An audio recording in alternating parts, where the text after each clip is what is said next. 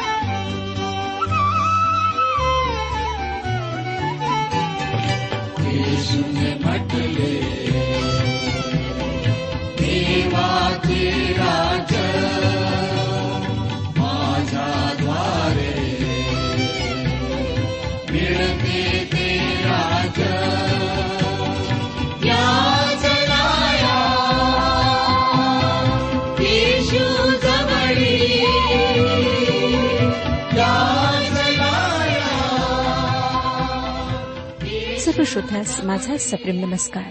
श्रोत्यानो आज आम्ही रोमकरासपत्र ह्याच्या पहिल्या अध्यायाला सुरुवात करीत आहोत. ह्या अध्यायामध्ये पौलाचा रोमला जाण्याचा उद्देश आणि देवाचे जगावर क्रोध प्रगट करण्याचे प्रयोजन आम्ही अभ्यासणार आहोत. हा पहिला अध्याय सर्व गोष्टींचा समावेश करून घेणार आहे. कारण ह्या अध्यायामध्ये परिचय थोर प्रेषितांच्या सेवाकार्याचे उद्देश शुभवर्तमानाची व्याख्या संपूर्ण पत्राचा विषय आणि मानवाची पापी स्थिती ज्यामुळे शुभवर्तमानाची आवश्यकता निर्माण झाली ह्या सर्व गोष्टी हाताळण्यात आलेल्या आहेत. ह्या अध्यायाद्वारे संपूर्ण पत्राला गती मिळते. आता श्रोत्यानो हे जाणून घेणे फार महत्त्वाचे आहे की हे जे पत्र रोममधील मंडळीला धर्मभ्रष्टतेपासून दूर ठेवण्याकरिता लिहिण्यात आले ज्यात ख्रिस्ती सिद्धांताची महान तत्वे नमूद करण्यात आली. त्याचा तो उद्देश पूर्ण झाला नाही. ह्या पत्रात उल्लेखिलेल्या विश्वासापासून जितके दूर जाता येईल तितक्या दूर ही मंडळी गेले आणि ह्या पत्राचे एक सत्य जे उद्गोचर झाले आहे ते हे की मानव समजत नाही नाही तो देवाचा शोध घेतो. ह्याचे एक चांगले उदाहरण आम्हाला इथे सापडते. ह्या अध्यातील सोळा आणि सतरा वचनांना मुख्य वचने मांडण्यात येते. ह्या दोन वचनांना आम्ही मुखपाठ करायला हवे आणि ह्याचा अर्थ आम्ही आत्मसात करायला हवा. ह्या वचनातील प्रत्येक शब्दावर आम्ही मनन केले पाहिजे. आणि जेव्हा श्रोत्यानो आम्ही ह्या वचनांचा अभ्यास करू तेव्हा ही वचने व्यक्तिगत रूपाने आमच्याशी बोलतील. आता पौलाचा वैयक्तिक अभिनंदनपर संदेश आम्ही पाहणार आहोत. रोमकरासपत्र पहिला अध्याय आणि पहिलं वचन बघा काय सांगतं? आपणाजवळ जर नवीन करार आहे तर अवश्य उघडा. रोम पत्र पहिला अध्याय आणि पहिले वचन. पवित्र जन होण्याकरिता बोलाविलेले रोम शहरातील देवाचे प्रियजन ह्या सर्वांना प्रेषित होण्याकरिता बोलविण्यात आलेला देवाच्या सुवार्तेकरिता वेगळा केलेला ख्रिस्त येशूचा दास पॉल ह्याच्याकडून. आता ह्या ठिकाणी पॉल स्वतःला दास म्हणून घेत आहे. पॉल हे नाव लॅटिन शब्द पॉलस ह्या शब्दावरून आलेले आहे. ह्याचा अर्थ लहान असा होतो. तो तारसस येथे राहणारा शॉल होता. प्रेषितांची कृत्ये तेरावाथे आणि नववचन आम्हाला सांगतं प्रेषितांची कृत्ये तेरावाथे नववचन. तेव्हा शॉल ज्याला पॉलही म्हणत तो पवित्र आत्म्याने पूर्ण होऊन त्याच्याकडे रोखून पाहत म्हणाला पॉल रोम येथील मंडळीला आपली ओळख सुरुवातीलाच मी ख्रिस्ताचा गुलाम किंवा दास आहे अशा प्रकारे करून देतो. तो हे दासाचे पद आपण हून स्वीकारत आहे. प्रभू ख्रिस्त आम्हातील प्रत्येकावर प्रेम करतो आणि त्याने आमच्याकरिता स्वतःचे बलिदान दिले असे असले तरी तो कोणालाही आपला दास करीत नाही. परंतु तुम्ही आणि मी आम्ही त्याच्याकडे यायला हवे आणि स्वतःच्या इच्छेने आम्ही त्याचे दास व्हायला हवे. तो आम्हाला कधीही त्याची सेवा करण्याकरिता जबरदस्ती करीत नाही. लुक्रुश वर्तमान तेरावाध्याय चौतीसावे वचन सांगते. लुक्रुश वर्तमान तेरावाध्याय आणि चौतीसावे वचन. एरुश्लेमाला तो असे म्हणाला एरुश्लेमे एरुश्लेमे संदेष्टांचा घात करणारे व तुझ्याकडे पाठविलेल्या दगडमार करणारे जशी कोंबडी आपली पिले पंखाखाली एकवट करीते तसे तुझ्या मुलाबाळास एकवट करण्याची कितीदा माझी इच्छा होती पण तुमची इच्छा नव्हती. तसेच योहान कृष्णवर्तमान पाचवाध्याय चाळीसाव्या वचनामध्ये म्हटले आहे योहान कृष्णवर्तमान पाचवाध्याय चाळीसावे वचन? दुसऱ्या एका प्रसंगी आमच्या प्रभूने असे म्हटले तरी जीवन प्राप्त व्हावे म्हणून माझ्याकडे येण्याची तुम्हाला इच्छा होत नाही. हे आश्चर्यकारक आहे आणि ते आमच्या कल्पनाशक्तीच्या पलीकडे आहे. कारण श्रोत्यानो आम्हातील प्रत्येकाला प्रभू येशू ख्रिस्ताचा दास होण्याची संधी देण्यात आलेली आहे. आणि हे आम्हाला स्वतःहून करायचे आहे. तो आमच्यावर जबरदस्ती करीत नाही. प्रेषितांची कृत्ये नववा अध्याय चार ते सहा वचने आम्हाला सांगतात. प्रेषितांची कृत्ये नववा अध्याय चार ते सहा वचने. दमस्कसच्या रस्त्यावरून पॉल जात असताना प्रभू त्याच्याबरोबर बोलला. त्याने त्याला म्हटले शौला शौला माझं छळ का करतोस? तेव्हा तो म्हणाला प्रभू तू कोण आहेस? त्याने म्हटले ज्या येशूचा तू छळ करीतोस तोच मी आहे. तर उठ व नगरात जा. म्हणजे तू काय करावयाचे हे तुला सांगण्यात येईल. आणि ह्या क्षणापासून पौलाने प्रभू यशू ख्रिस्ताला आपला व्यक्तिगत तारणारा म्हणून ओळखले. आणि त्याने स्वतःचा तारणारा म्हणून येशू ख्रिस्ताचा स्वीकार केला. पुढे पॉलाचा असा प्रश्न होता मी काय करावे अशी आपली इच्छा आहे?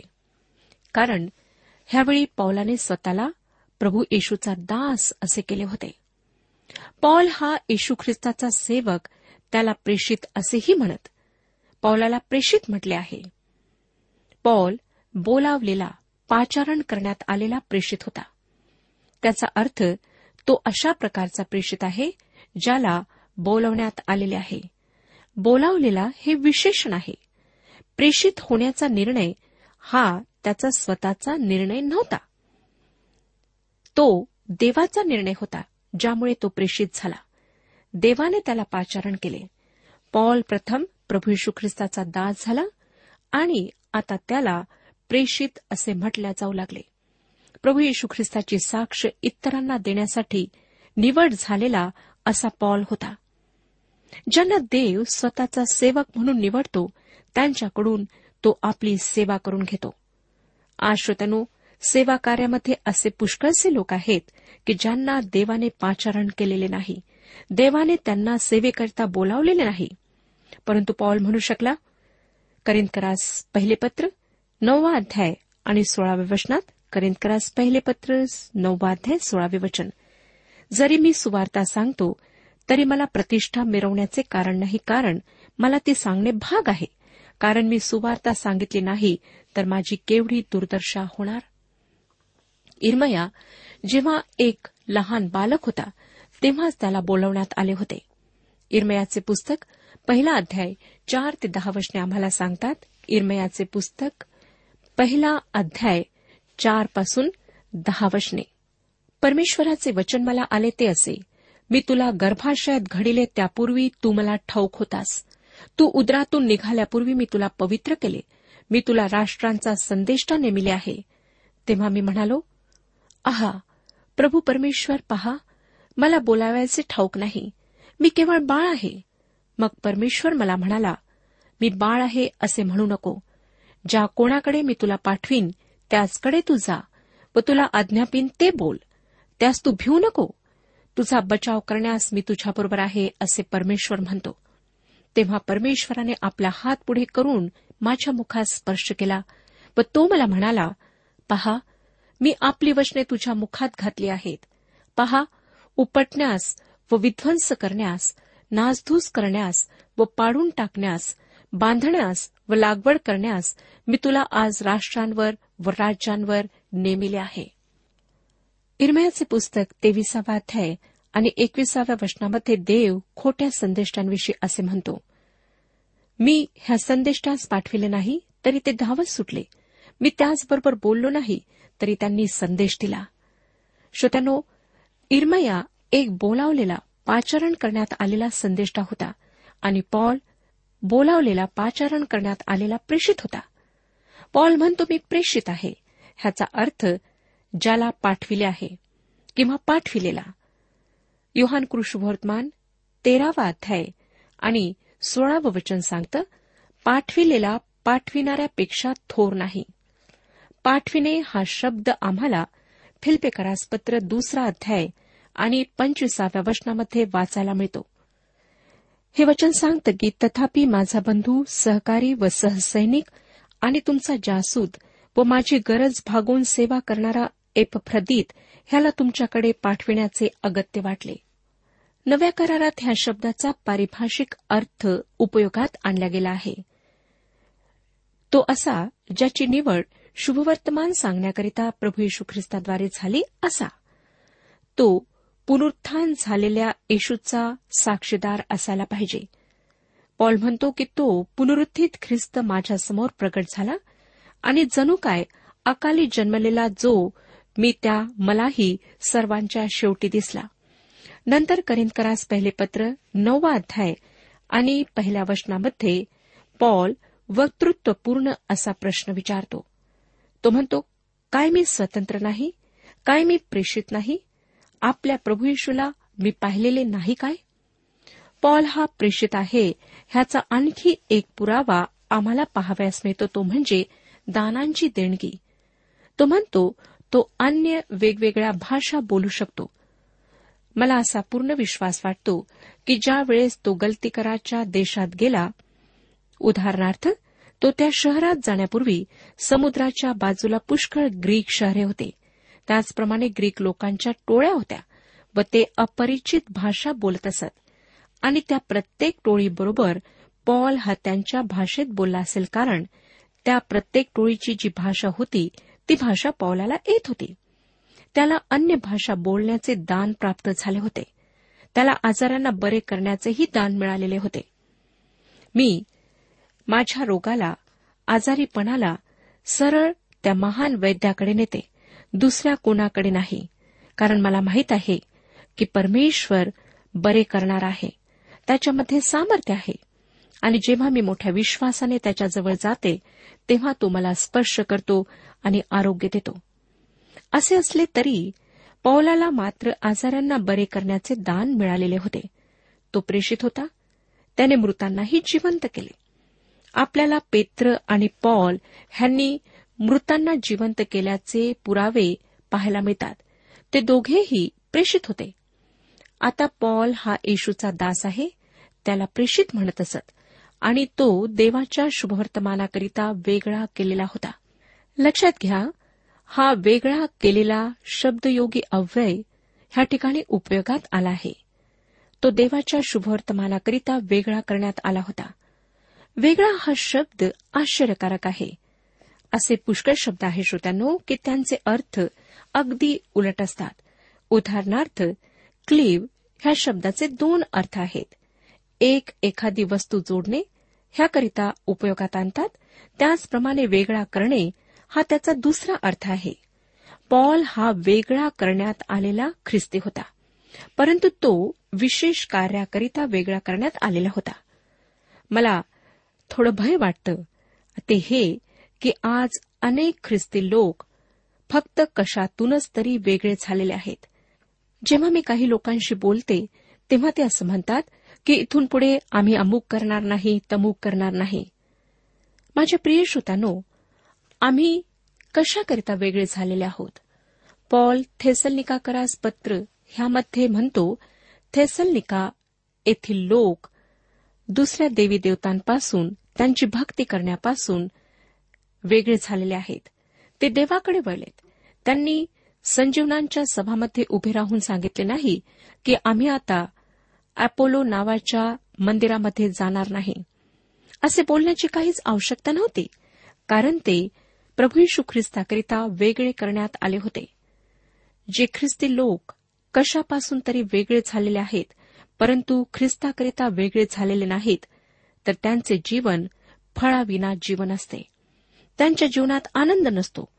ते सतत दुसऱ्यांची निंदा करीत असतात आणि काही वेळा उपहास करणारे असे होतात किंवा तिरसट होतात.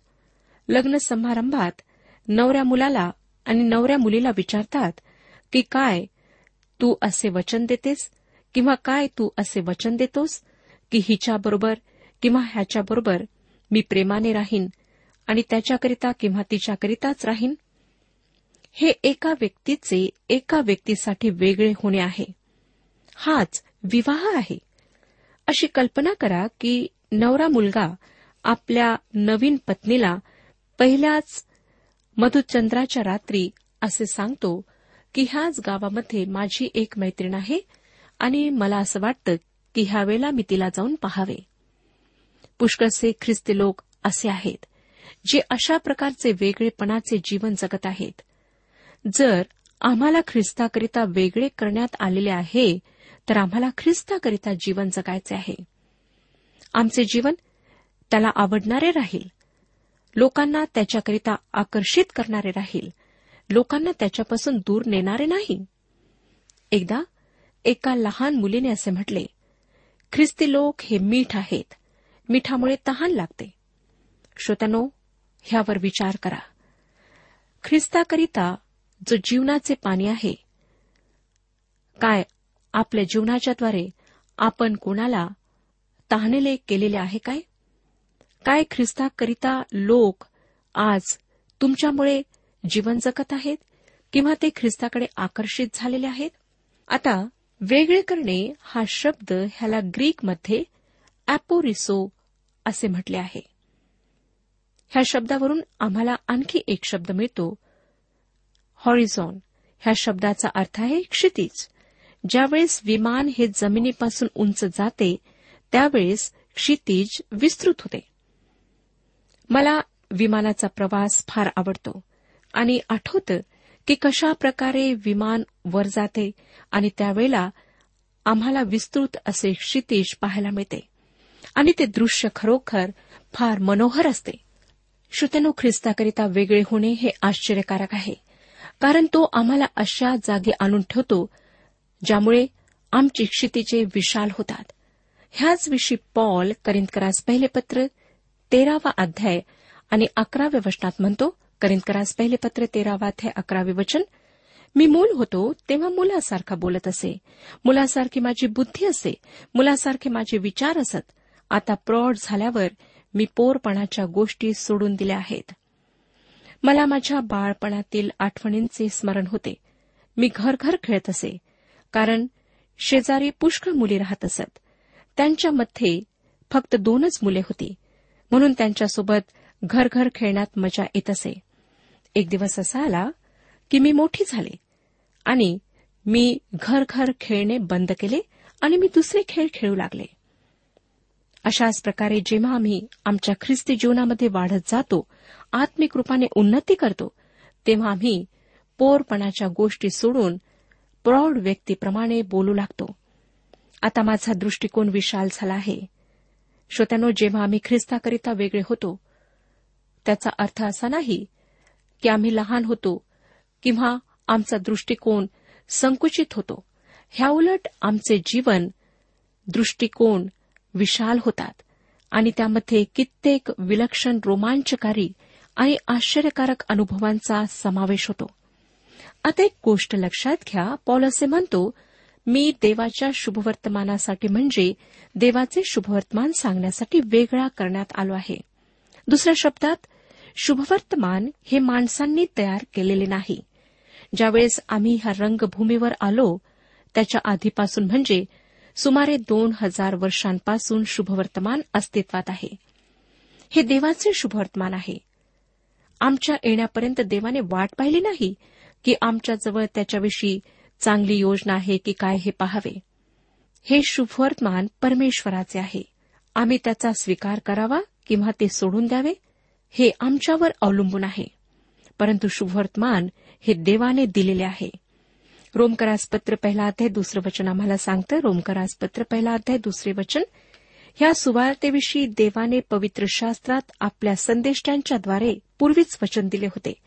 ही सुवार्ता त्याचा पुत्र येशू आपला प्रभू ह्याच्याविषयी आहे. शुभवर्तमान हे नवे कोरे नाही. जुन्या करारापासून संदेष्टांद्वारे त्याचे आश्वासन देण्यात आले होते. हा संदेश आहे की देव मानवावर प्रेम करतो आणि त्याच्या सुटकेकरिता त्याच्या बचावाकरिता त्याने योजना तयार केली आहे मार्ग तयार केला आहे. ते आम्हाला प्रेमाच्या संबंधात बांधते. परमेश्वर आमच्यावर प्रेम करतो आणि आमच्याकरिता त्याने स्वतःच्या एकुलत्या एक पुत्राला ह्या जगात पाठवले ज्याने वधस्तंभावर स्वतःचा प्राण दिला. खरोखर श्रोतानो हे किती विलक्षण आहे. रोमकरासपत्र पहिला अध्याय तिसरं वचन आम्हाला सांगतं की तो देहदृष्ट्या दावित वंशात जन्मला. हे शुभवर्तमान पूर्णपणे येशू ख्रिस्ताविषयी आहे. त्याने केलेल्या कार्याविषयी आहे. हे त्याचा पुत्र येशू ख्रिस्त ह्याच्या संबंधात आहे. ह्या ठिकाणी त्याचे पूर्ण शीर्षक दिल्या गेले आहे. तो देवाचा पुत्र आहे आणि तो येशू ख्रिस्त आमचा प्रभू आहे. ते त्याचे विलक्षण नाव आहे. आज आम्ही पुष्कळ वेळा ऐकतो आम्हाला ख्रिस्ताच्या धर्माची आवश्यकता आहे. श्रोतानो त्याचा कोणताच धर्म नव्हता. त्याला तशा कोणत्या धर्माची आवश्यकता सुद्धा नव्हती. तो स्वतः परमेश्वर आहे. आज आम्हाला अशा धर्माची आवश्यकता आहे जो येशू ख्रिस्ताविषयी आहे जो येशू ख्रिस्ताच्या भोवती आहे ज्याचा केंद्रबिंदू येशू ख्रिस्त आहे. योहनकृ शुभवर्तमान अकरावाध्याय एक्केचाळीस आणि बेचाळीस वर्षांमध्ये जेव्हा प्रभू यशू ख्रिस्त लाजरच्या कबरेजवळ होता तेव्हा त्याने प्रार्थना केली. आणि ती प्रार्थना अशा प्रकारे होती. ह्यावरून त्यांनी धोंड काढली तेव्हा येशूने दृष्टीवर करून म्हटले हे बापा तू माझे ऐकले म्हणून मी तुझे आभार मानतो. मला माहीत आहे की तू सर्वदा माझे ऐकतोस. तरी जो लोकसमुदाय सभोवती उभा आहे त्याच्याकरिता मी बोललो. ह्यासाठी की तू मला पाठविले आहे असा त्यांनी विश्वास धरावा. श्रोतानो त्याने आमचा विश्वास वाढावा यासाठी प्रार्थना केली परंतु तो प्रभू येशू ख्रिस्त आहे स्वतः परमेश्वर आहे. ह्याकडे लक्ष द्या. तो दाविदाच्या घराण्यात जन्मला ह्याचा अर्थ तो मानवी शरीराने ह्या जगामध्ये आला. येशूमध्ये मानवाचे सर्व गुण होते. त्याचा जन्म कुमारिकेच्याद्वारे झाला कारण तसे जाहीर करण्यात आले होते. विशाल दृष्टिकोनातून पाहिले तर सामर्थ्यवान देवाचा पुत्र जो प्रभू यशू ख्रिस्त तो ह्या जगात तुमच्या आणि माझ्याकरिता आला. रोमकरास पत्र पहिला अध्याय चौथं वचन सांगतं पवित्रतेच्या आत्म्याच्या दृष्टीने तो मृतांच्या पुनरुत्थानाच्या द्वारे पराक्रमाने देवाचा पुत्र असा निश्चित ठरला. पहा पुनरुत्थानामुळे तो देवाचा पुत्र झालेला नाही. पुनरुत्थानाने फक्त तो कोण होता हे दर्शविले. निश्चित ठरला हा ग्रीक शब्द हॉरिझो ह्यावरून आलेला आहे. ह्यासंबंधी आपण पूर्वी पाहिले आहे. येशू जाहीर करण्यात आला तो उंचविण्यात आला तो देवाचा पुत्र होता. ह्यावरून आम्हाला येशू हा पूर्ण मानव होता हे कळते. त्याचप्रमाणे येशूचे पूर्ण देवत्व सिद्ध होते. मंदिरातील जुन्या ख्रिस्ती धर्ममतानुसार असे सांगतात की तो मानव आणि फक्त मानव होता आणि तो देव आणि फक्त देव होता. परंतु ही धर्ममते लिहिण्यापूर्वी पॉल सांगतो येशू ख्रिस्त हा देव आहे म्हणून तो मानव नव्हता असे नाही. त्याचप्रमाणे तो मानव आहे म्हणून तो देव नाही असे नाही कारण तो देव आणि मानव असा आहे. पवित्र आत्म्याने अशी घोषणा केली की तो देवाचा पुत्र आहे. आता इकडे लक्ष द्या. पुनरुत्थानाद्वारे तो देवाचा पुत्र आहे असे जाहीर करण्यात आले. पुनरुत्थान प्रत्येक गोष्ट सिद्ध करते. पुनरुत्थान असे दर्शविते की तो देवाचा पुत्र होता. पवित्र शास्त्राचे वाचन केल्यावर आपणाला समजेल की प्रभू यशू ख्रिस्ताला पुनरुत्थानाच्या सामर्थ्यात दाखविण्यात आले आहे. प्रथम तो मानवी स्वरूपात दाखविण्यात आला. जेव्हा तो जमिनीवर चालत असे मनुष्यांनी नाकारलेला आणि धिक्कारलेला तो अशक्तपणातही दाखविण्यात आलेला आहे.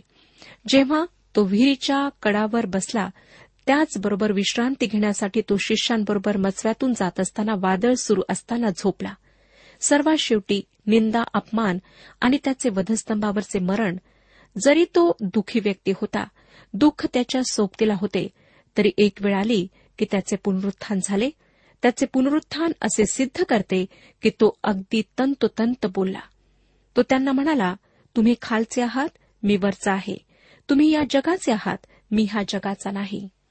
प्रभू यशू ख्रिस्त हा मेलेल्यातून उठल्यामुळे हे एक पवित्र सत्य प्रगट झाले आहे. एक दिवस आम्हाला येशू ख्रिस्ताच्या समोर उभे राहायचे आहे.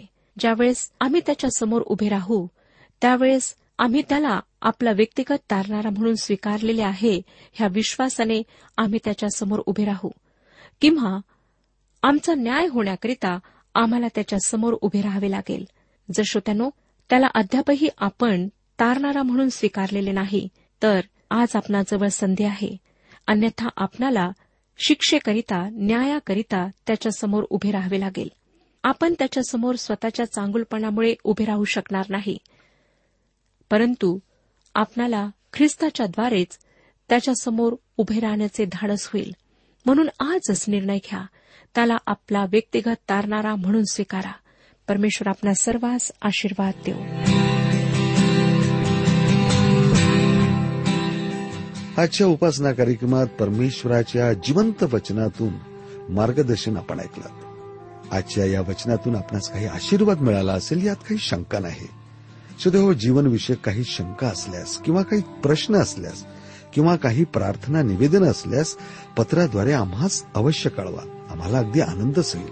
पत्र व्यवहारासाठी आमचा पत्ता लिहून घ्यावा. कार्यक्रम उपासना पोस्ट बॉक्स क्रमांक एक शून्य दोन बेझनबाग नागपूर पिनकोड क्रमांक चार चार शून्य शून्य शून्य चार. आमचा ईमेल अॅड्रेस आहे Marathi T T B at radio eight eight two dot com. Email address पुन्हा एकदा ऐका Marathi T T B at radio eight eight two dot com. बरं तर आता इथंच थांबूया कारण आपल्या कार्यक्रमाची वेळही संपत आलेली आहे. पुन्हा आपली भेट आपल्या पुढल्या कार्यक्रमात तोपर्यंत नमस्कार.